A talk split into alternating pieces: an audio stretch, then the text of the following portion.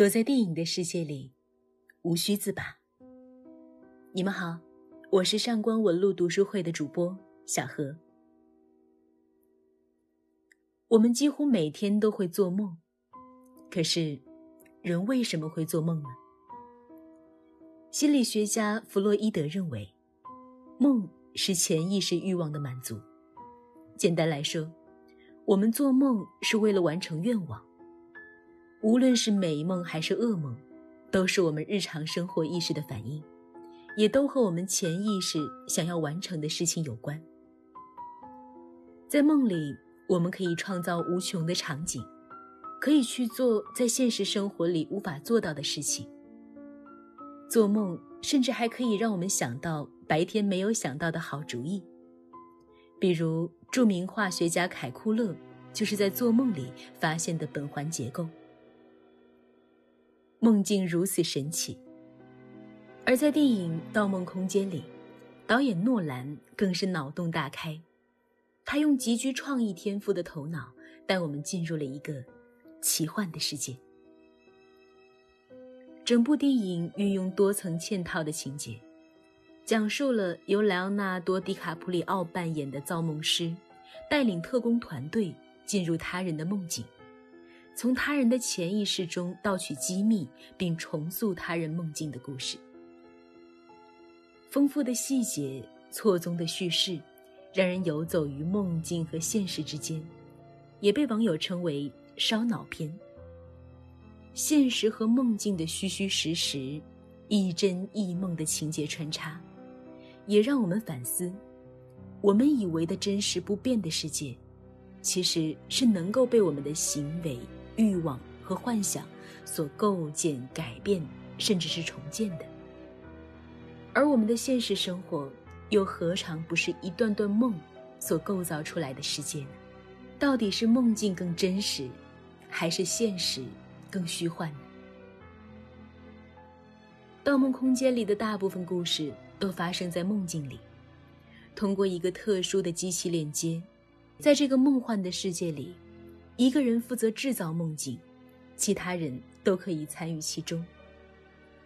为了将一个想法植入某人的脑海，造梦者们必须小心翼翼，否则就可能留在梦里的黑暗地带，永远醒不过来。环环相扣的梦境，一层层的深入推进，为了醒来，角色们又不得不一层层毁灭，也只有死亡才可以让他们。又回到上层梦境。在电影里，人们无法分清到底是在现实还是在梦境，所以用一个图腾来分别。科布的图腾就是一个陀螺，那也是他从同为造梦者的妻子那里继承下来的。妻子梅尔把现实误当成梦境，想通过自杀回到现实，结果跳楼身亡，这也成为。科布一生的遗憾。除了层层推进的玄幻梦境，电影的讨论焦点也落在了最后男主角科布是不是回到了现实。有很多人认为他回到了现实，因为最后科布见到了他的两个孩子的正脸，而在梦境里他是见不到两个孩子正脸的。还有就是有人说。其实他戴的戒指才是他的图腾。当他在梦境里，始终是戴着戒指的；而当他回归现实，手指上是不戴戒指的。我们看到影片最后，科布见到岳父和孩子的时候，手上就没有戴戒指。据此推断，最后科布是回到了现实世界，而这或许才是观众最为希望的结局。看过电影，也让我们不禁问自己：梦境和现实，又如何分得清楚呢？对于我们来说，梦境又注定是现实世界的一部分。很多时候，我们宁愿沉浸在美梦里，不想醒过来，因为在梦里，我们可能会遇见失去的人，挽回失去的爱。也可以去做任何我们在现实生活里无比渴望却无法实现的事儿。而现实生活又何尝不是由一段段真假难辨的梦所建构的呢？比如，我们突然失去某样东西，离开某人，刹那间我们就失去重要的东西，让我们觉得就像做梦一样。不可否认，无论是在梦里还是在现实里，我们同样有遗憾，也有惊喜。而在梦里，我们的欲望同样无法阻挡。也许这才是梦境的玄妙之处。梦境映射着我们挥之不去的心理阴影。有人说，驱使科布行动的不仅仅是重做父亲的渴望，而且还有对妻子自杀的愧疚。我们会发现。埋藏在科布记忆深处的情感创伤，一次次的在他的梦境里再现。比如在电影里，科布曾和他的伙伴共同塑造了一个梦境。这个梦境设定在一个空间扭曲的旅馆里。当他们乘坐电梯到地下室的时候，电梯的每一层都链接着科布的一段经历。他看到两个孩子在海边玩，却怎么也看不到他们的正脸，映射着他期待和孩子团聚，却暂时无法实现的遗憾。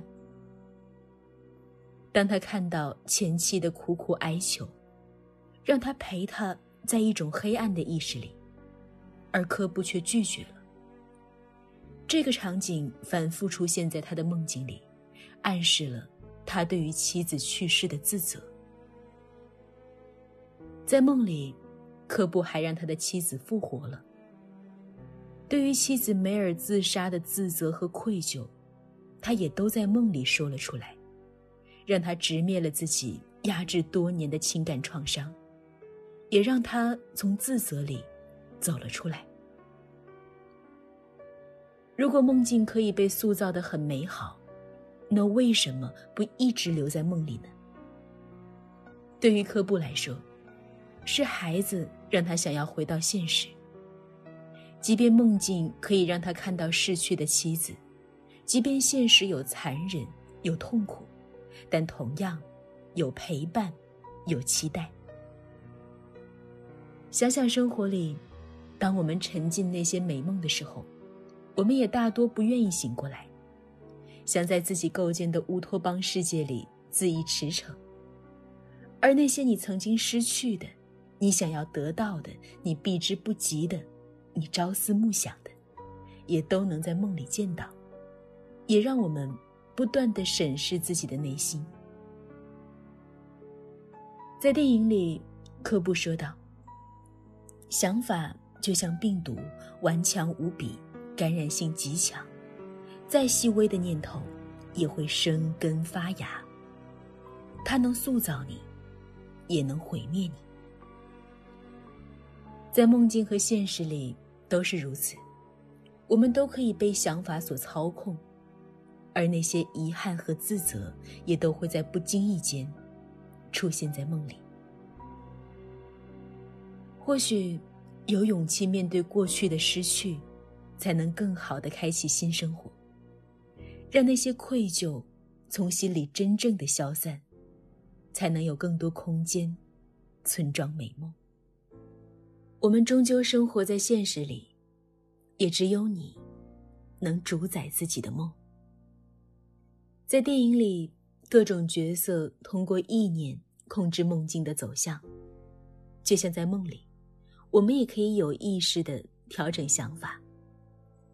我们会被梦里的那些美好的事情所治愈，或者当我们从噩梦中惊醒的时候，会感叹还好是虚惊一场。或许很多时候梦只是我们自我逃避的一个出口。可是，即便现实再龌龊不堪，有再多的遗憾，有再多的不喜欢，我们也终究要生活在现实世界里。就像影片中的科布，即便要面对失去妻子的现实痛苦，他还是要那么坚定而勇敢的，要回到现实。因为，对于科布来说，和两个孩子在一起，就是他在现实和梦境中一直坚持的欲望。他始终记得，他是一个父亲。他不能畏惧痛苦，不能一直躲进自己的梦里。不论是影片的人物，还是现实中的我们，每个人的心里都有自己的一个美梦。影片里别人可以盗取你的梦，可现实中只有你自己知道你的梦。现实是一个被主观缔造和欲望填满的世界，也只有我们自己才可以去创造属于我们的梦境和乐趣。人生如梦，有惊涛骇浪，也有风平浪静。我们终究活在一个真实的世界里，你我都没有再活一次的可能。唯有更加珍惜自己在这个世界上的每一分钟，才是对生命的尊重。不要沉湎于无法重来的过去，不要让自己在碌碌无为中虚度光阴，也不要因为期盼另外一种生活而忘记了现实生活的意义。希望我们都能从《盗梦空间》里得到启发。即使经历迷乱和困惑，也一定要坚持下去，勇敢面对真实的世界。因为没有什么是比打造属于我们的世界更有乐趣、更有意义的事情了。今天想要和大家聊的话题是：我们都被生活推搡着前行，你又做过哪些遥不可及的梦呢？如果你想要查看今天节目的内容，请到微信上搜索公众号“上官文露读书会”。阅读是我们离美最近的时刻，让我们共赴一场美丽的约会。今天的节目就到这里，我们下期再会。